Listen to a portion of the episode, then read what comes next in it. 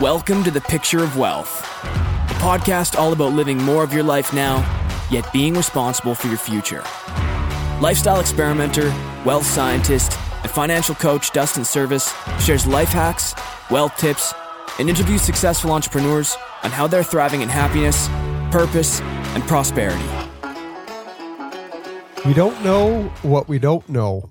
I had a file recently where I reviewed all the personal financial information with the client. Everything looked good until the end of the meeting when I asked, you know, have you had any other changes or started any new companies? And it turned out since the last time we met, he had a company, but nothing had really happened to it.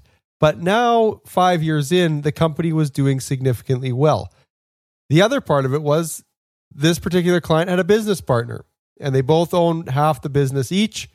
And when I asked what the play was when one of them passed away, there was a blank look at the other end of the, the Zoom call. And again, most people don't think of this. And when we review things and companies, you you know go about your business and nothing really changes in the short term, but over the long term, things can creep up. And this was a situation where things had creeped up, and the business was was or is worth roughly ten million dollars with $1.5 million of debt and no cash. The question was what happens to your spouse if you die? Where does the company come up with the money to pay your spouse and family out?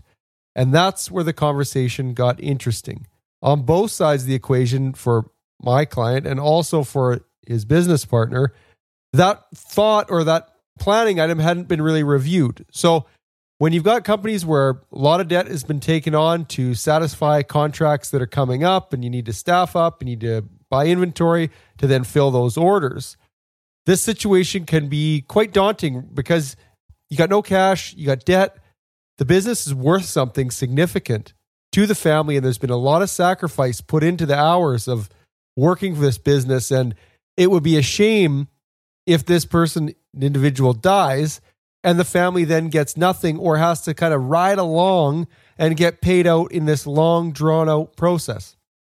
Life insurance, key man insurance, buy sell insurance, whatever you want to call it, but it really is as simple as buying life insurance is a very inexpensive way to satisfy this situation. And for these individuals at their age, millions of dollars of coverage is literally hundreds of dollars a month, which in a business worth 10 million and the revenue it generates it is really a nothing nominal cost.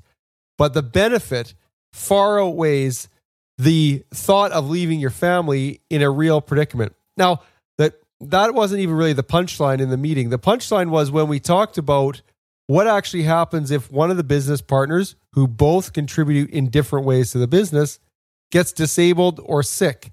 And Although this individual was on his spouse's employee benefits plan for in a great health and dental plan, which is awesome, no consideration had been put in place for, you know, if I'm mountain biking and bonk my head, what happens to the business? What happens to my income?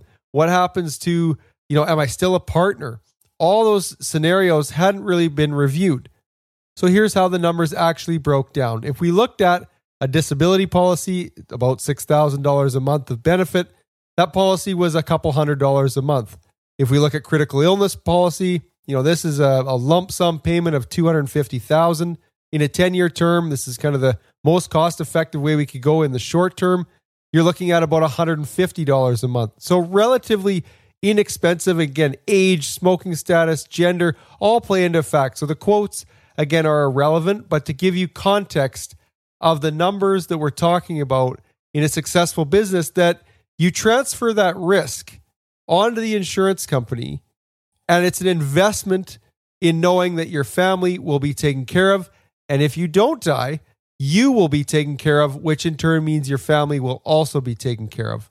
So again doesn't need to be reviewed real time or vetted like a stock market. You know trader would vet investments but every once in a while, and that once in a while can be up to your cadence, but at least once a year, look at the value of your company, look at the debt that you're carrying, and ask yourself if I was gone tomorrow, how is my family going to get my value back out quickly and efficiency? Again, if you've got $5 million in the savings account and your share of that is only you know $2.5 million valuation, you don't need insurance. So you can write it off that decision But if it's not, then it might be something worth discovering or exploring in the future. If you found this episode valuable, share it with a friend. If you found this episode super valuable, leave us a review on iTunes. It will help us continue to bring you top quality content. For more information on anything discussed on this show, visit www.servisswealth.com. That's service spelled S E R V I S S. Any investment topics covered on the show are not investment recommendations, and you should seek professional advice before making any investment decisions. This show was produced by Podigy Podcasts. Thanks for listening.